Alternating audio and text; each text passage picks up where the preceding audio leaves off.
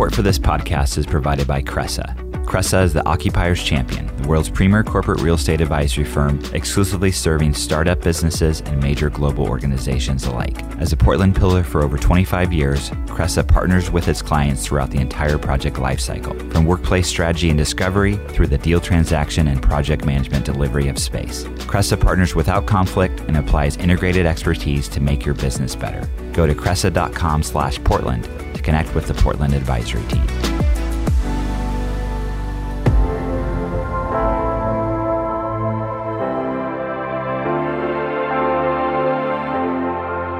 From ThatCast Creative, I'm Dan Bruton, and this is the PDX Executive Podcast.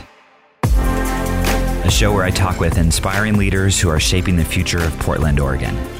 Every week, I sit down with business executives, startup founders, and community leaders to dive into their career journey and get insights into the impactful work they're doing in our slice of the great Pacific Northwest. Hey everyone, thanks for listening to the PDX Executive Podcast. Uh, on our episode today, we have Alicia Ford, the founder and CEO of Glory Skincare. Alicia, thanks for joining. Thank you for having me.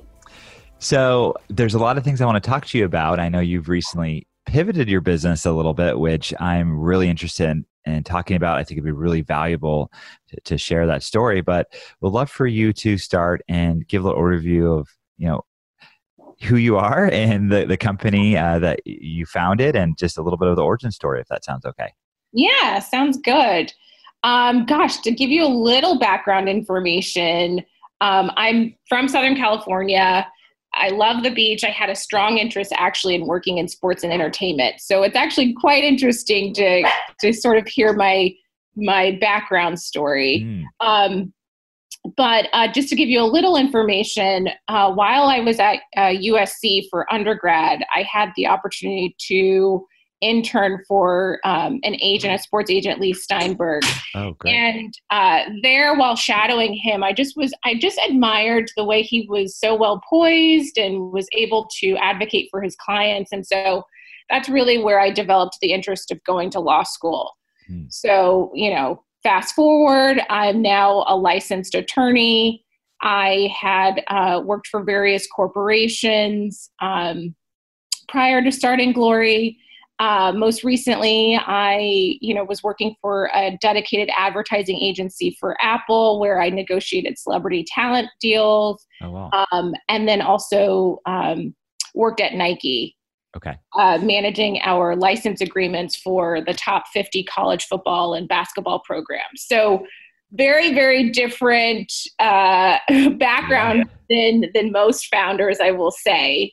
Um, but really, what what catapulted the the vision for Glory was about 10 years ago when I was in law school. I was suffering from debilitating migraines, and I was just trying to do as much research as I could. And I also started looking into, well, what were in my skincare products, you know? Um, and I found that there were just so many different toxins that were in my skincare products. Hmm. Um, and so then I decided to really go through this clean beauty journey where I started going to organic uh, markets and trying out clean skincare products for my face, for my body, and what have you. And I noticed a dramatic difference in my skin, but also I uh, had fewer migraines. Huh. So, yeah, so that's really interesting. And so, fast forward, you know, I'm living in Portland. Um, I'm working as an attorney, and I'm looking to find a place to get a facial treatment and i'm you know an african american woman i have dark skin you know i went on google and yelp to find an esthetician who had experience treating women of color mm. and i searched various terms on google and yelp uh, you know african american facials and facials for minority women and nothing came up hmm. and uh, I thought, well, okay, well, maybe it's because I'm in Portland and, you know, there's yeah. a, a uh, it's not as diverse as other places that I've lived. Um, and, but then what was so surprising is after doing more research and doing those similar searches for cities like Seattle and Denver and Dallas, and I noticed that really there just was this lack of services for women of color. And so outside of LA and New York, I noticed this this gap in the market. Hmm. And and so yeah, that's where where the vision for for glory began. And so it's interesting because your background, like you said, you're a lawyer, you worked in agencies, you didn't really have, um, you, you know, this is, you went through this research and it was really a, a, a problem you wanted to solve for yourself. So when did you make the jump and say, I'm going to start a company around this because this is a, a, problem, you know, a lot of other folks will have, they can help solve. So I, am curious to see just, you know, always like love talking about the process of that and kind of yeah. deciding to leave a career to, to do this. Yeah. Yeah. So once I noticed that, I thought, okay, I am going to enlist my closest friends. So I created a survey on SurveyMonkey and I sent it out to I think about like 50 of my closest like friends and family and I asked them to share it with other women.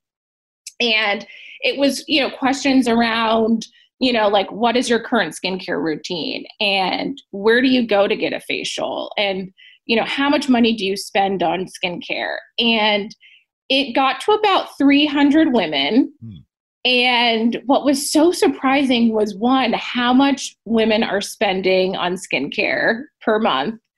Um, but still, not what I found was most of the women that were surveyed were still unhappy with the products that they were using and surprisingly didn't have like a dedicated esthetician or someone to actually go to to learn more about their skin health. Mm. And so after that, that's really what made me think, huh, okay. Well, if it doesn't exist, why can't I create it? And I it's so funny because if you had told me this like 5 years ago, I would have laughed. Like there's no way. you know, like I, I I like uh, you know I like to have things consistent. I like to have stability. All of those great things. So if you had told me that I would be doing what I'm doing now, I would not have believed you. Um, and not to interrupt, but was that just you felt so strongly about, you know, like I said, helping people and solving this problem, and uh, you just made the jump to do it, or were some of the other factors like people encouraging you, or mentors, or you know, it's interesting. There were. I think it was not only getting the feedback from friends and family, but um, I had, you know, lost my dad a few years ago, and it really put things in perspective for me. Hmm. Um, you know, although I had a job that I, you know, enjoyed, I didn't feel though as though like it was um, as uh, passion filled, and so I thought, you know, life life is short. Why not? Why not take the leap and um, take a chance? I love and, that you know and and also you know being an attorney i i figured if it doesn't work out i can always find another attorney job. And, and, so what year would it just to kind of look at the time timeline here what year was did it officially launch? Yeah so actually what's interesting is we did not officially launch glory until february of this year. Okay. Right before covid-19 yeah. Yeah and was the original vision to have retail storefronts is that right? That's correct. So yes. So originally our vision was to have um, we were going to so initially what we thought was is that let's start with a digital presence. Let's get this site up and running which was in february. The thought was to really build some traction. What you could do at the time was the customer could fill out a skincare quiz and um, based off of algorithms, we would recommend clean products for her to, to purchase. Okay. Um, but the vision was is that eventually we would raise a pre-seed round and open our first brick and mortar location in Seattle. Okay. And the customer could come in, she would still fill out the skincare profile, but then we would also have this personalized facial treatment for her with the products that were recommended. Mm. And so you had this matching system of an esthetician who had experience treating this specific uh, type of skin, as well as uh, the pro- the clean products to use during the facial treatment. Got it. Yeah. and so, I mean, obviously, the world kind of fell apart a little bit, especially the retail storefront, as we're still going through this. And did you quickly make that decision to, you know, pivot? I, I, would love to learn about the new kind of the new business model, which is a subscription, from what I believe. But how was that process um, in doing it? Yeah, you know, I think as we all are aware, this is just unprecedented times. And so, to be honest with you, I think the first few weeks I was just trying to process everything. And once I kind of got over that, um, I realized, okay, well, what is what is our mission? You know, our mission is to um, make sure that women of every hue um, are educated on their skin health um, and know what products to use and have access to skincare professionals who have experience treating their skin. Mm. And so that's when I thought, okay, let's move this to a subscription box service in the sense that although the model has changed, our mission remains the same. Right.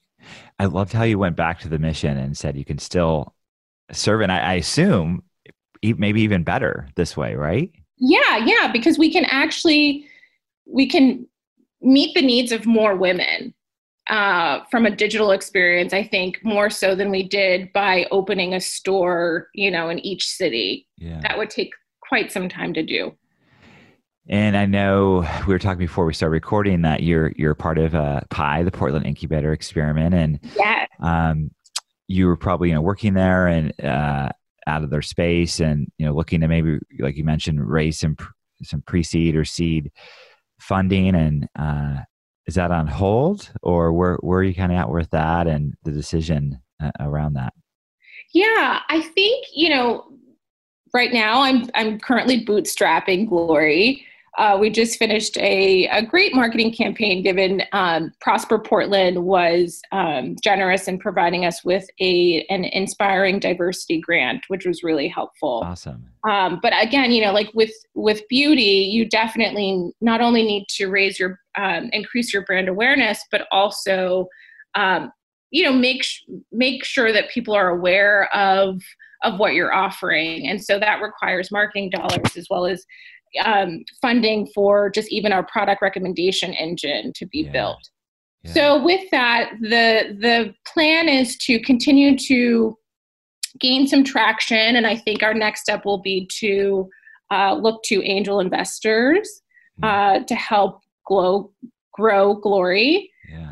Um, and you know, Portland Incubator Experiment has been so helpful um, and supportive. And so I'm just so thankful to have both Rick and the other mentors that are available, as well as the other founders that are available. I think it's a, a great, great resource for uh, someone like myself who doesn't have any experience in the, the startup ecosystem. Yeah, we'll get into you know just the Portland business community in, in general because it is it is special, right? It's very supportive, yes. and I, I, was on your site earlier, and uh, you you mentioned something on the site about beauty tech. So the people who don't yeah. know that you know what that market is or term, I would love to you to talk about it, and I would love to learn more about it too because it is a market that's I could see really untapped and has just an incredible amount of potential. Sure, sure. So I think it's it's the intersection between beauty and skincare and technology. Um, we see ourselves as a tech enabled startup in the sense that we are direct to consumer, but we do use technology to make our product recommendations as well as make our um, business processes more efficient. Right. Interesting. And what are some other people kind of our companies that are in that space now? Or, or is it still pretty new? Um, you know, it's interesting. It's it's it's fairly new. What I have seen though is that there are, you know, large brands starting to use AI in their um, recommendations. Like for instance, I know Olay has an app where you can take a picture of yourself and they can recommend some Olay products. Huh. So you do see that that intersection, um, and I think you'll definitely start to hear more about up and coming beauty tech startups. You do see it with, um, you know, personalized hair care such as Prose. You you hear it with um, uh, vitamins, you know, right. providing, you know, uh, personalized vitamins. So you do, you're starting to see it quite a bit. Also with clothing as well, with Stitch Fix. Right. Um, so yeah, so I think you'll definitely start to hear it more within the beauty and skincare space. And it's interesting just around yeah, the the subscription model. I mean, during this time while I've been home, I I've been I can I've been signing up for different subscriptions and things. So it could yeah. be like a, a, good, a, good, time as everybody's getting more used to just shopping. I mean, people have been shopping digitally for a long time, but just with that kind of uh, product and, and reoccurring, um, reoccurring product. So I'm curious to see what kind of, how's the feedback been since you, you launched the new model? It's been great, actually. I will say, I just think um, you know, unfortunately, yes, we're we're in this pandemic, but I do see um, opportunities. Right? I think, like you said, a lot. Everyone is home. Yeah. Um, what I found too is that um, very few women are actually wearing makeup nowadays. um, and they're more concerned about what their skin looks like naturally and what products to use. And so there has been this, um, we've actually been doing pretty well so far with our subscription model. Um, we're taking pre-orders now and we have gotten sales in which is great awesome. Um, so yeah so things look things look good well it's exciting and let, let's let's go back to portland a little bit i mean yeah how has starting a company been here in portland and especially as you embark on this journey of you know looking to raise money potentially you know from investors here i mean we're still a small kind of mid-market town uh, yeah so h- how's it been Yes. You know, it's interesting. I think the, you know, I had touched on it earlier. The pros are uh, because the startup ecosystem here in Portland is so small, it's so tight knit. Um, you know, you're probably only one or two uh, degrees of separation yeah. from, from folks. Um, people are extremely supportive and helpful. I mean, pre COVID, I could you know reach out to someone via email and they would certainly get back to me and be willing to meet with me for coffee. And yeah. even now i think they would be open for a zoom call. Right. um, and so from what i hear in comparison to other uh, larger markets that may not be the case. So i think that is that is great just having that that supportive uh, support network.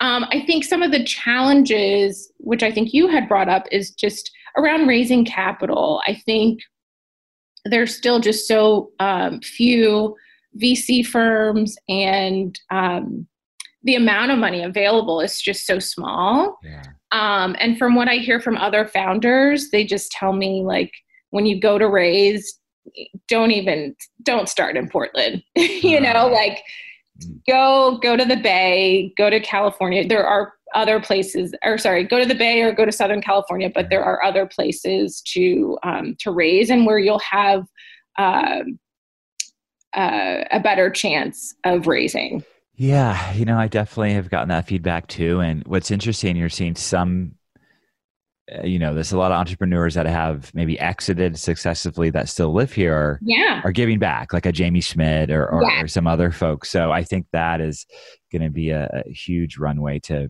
companies like your, yours and just founders that do want to give back and keep the money here. So we'll, yes. we'll see. Yeah. Um, a couple other things I want to talk about is just, you know, I find myself, uh, you know, I run a small business. It's it's not a tech company or anything, but have these days of being really down through mm-hmm. this. And I'd love for you just, uh, you're like I said, you're very optimistic, and um, through this, as you've pivoted, has that how have you kind of dealt with it just personally? I mean, have you always stayed optimistic or do you had days where it's been a little challenging? I think that's valuable to, to talk about yeah. if you're willing to share. Yeah, no, um, there are days where it is challenging. I will say, uh, gosh, I think even, you know, pre COVID, the, um, there are days where it was just so challenging. And now to have not only that, but then also now with the pandemic, there's just so much uncertainty. Yeah. Um, and so, yeah, there are days where I I question, you know, why am I doing? Is this is this what I should be doing right now? Just given finances and uncertainty and and where is the economy going and and so all of those questions and then i think back to I remind myself of why I started this. And I and the reason is is I want to make an impact in this world while I'm here. And so it's much bigger than myself. And so when I think of that and I think of all of the women um, that we can service, then it helps me to keep going. And that's how I'm able to stay optimistic. But I'd be lying if I said that it was, you know, I was this optimistic every single no. yeah, no, but I, I, love how you like you said you've gone you gone back to your mission and why you're doing it and holding on to that and and being able to pivot is is big because I think I, I, hear a lot of companies like we're just you know waiting things to get back to normal and I think that's the wrong strategy is is yeah. Uh, so um you, you, know we'll see but it is it, the uncertainty is it's, is challenging so but we'll we'll get through it well well Alicia, thanks so much for you know hopping on. I, I love the company and, and, you know excited to see where it goes. So thanks again. Thank you for having me. Um, and yeah, I'd love to stay in touch. So thanks. The PDX Executive Podcast is a production of ThatCast, a Portland, Oregon podcast agency that partners with brands to create custom podcasts. You can learn more at thatcast.com. And please take a moment to subscribe and rate the podcast as well.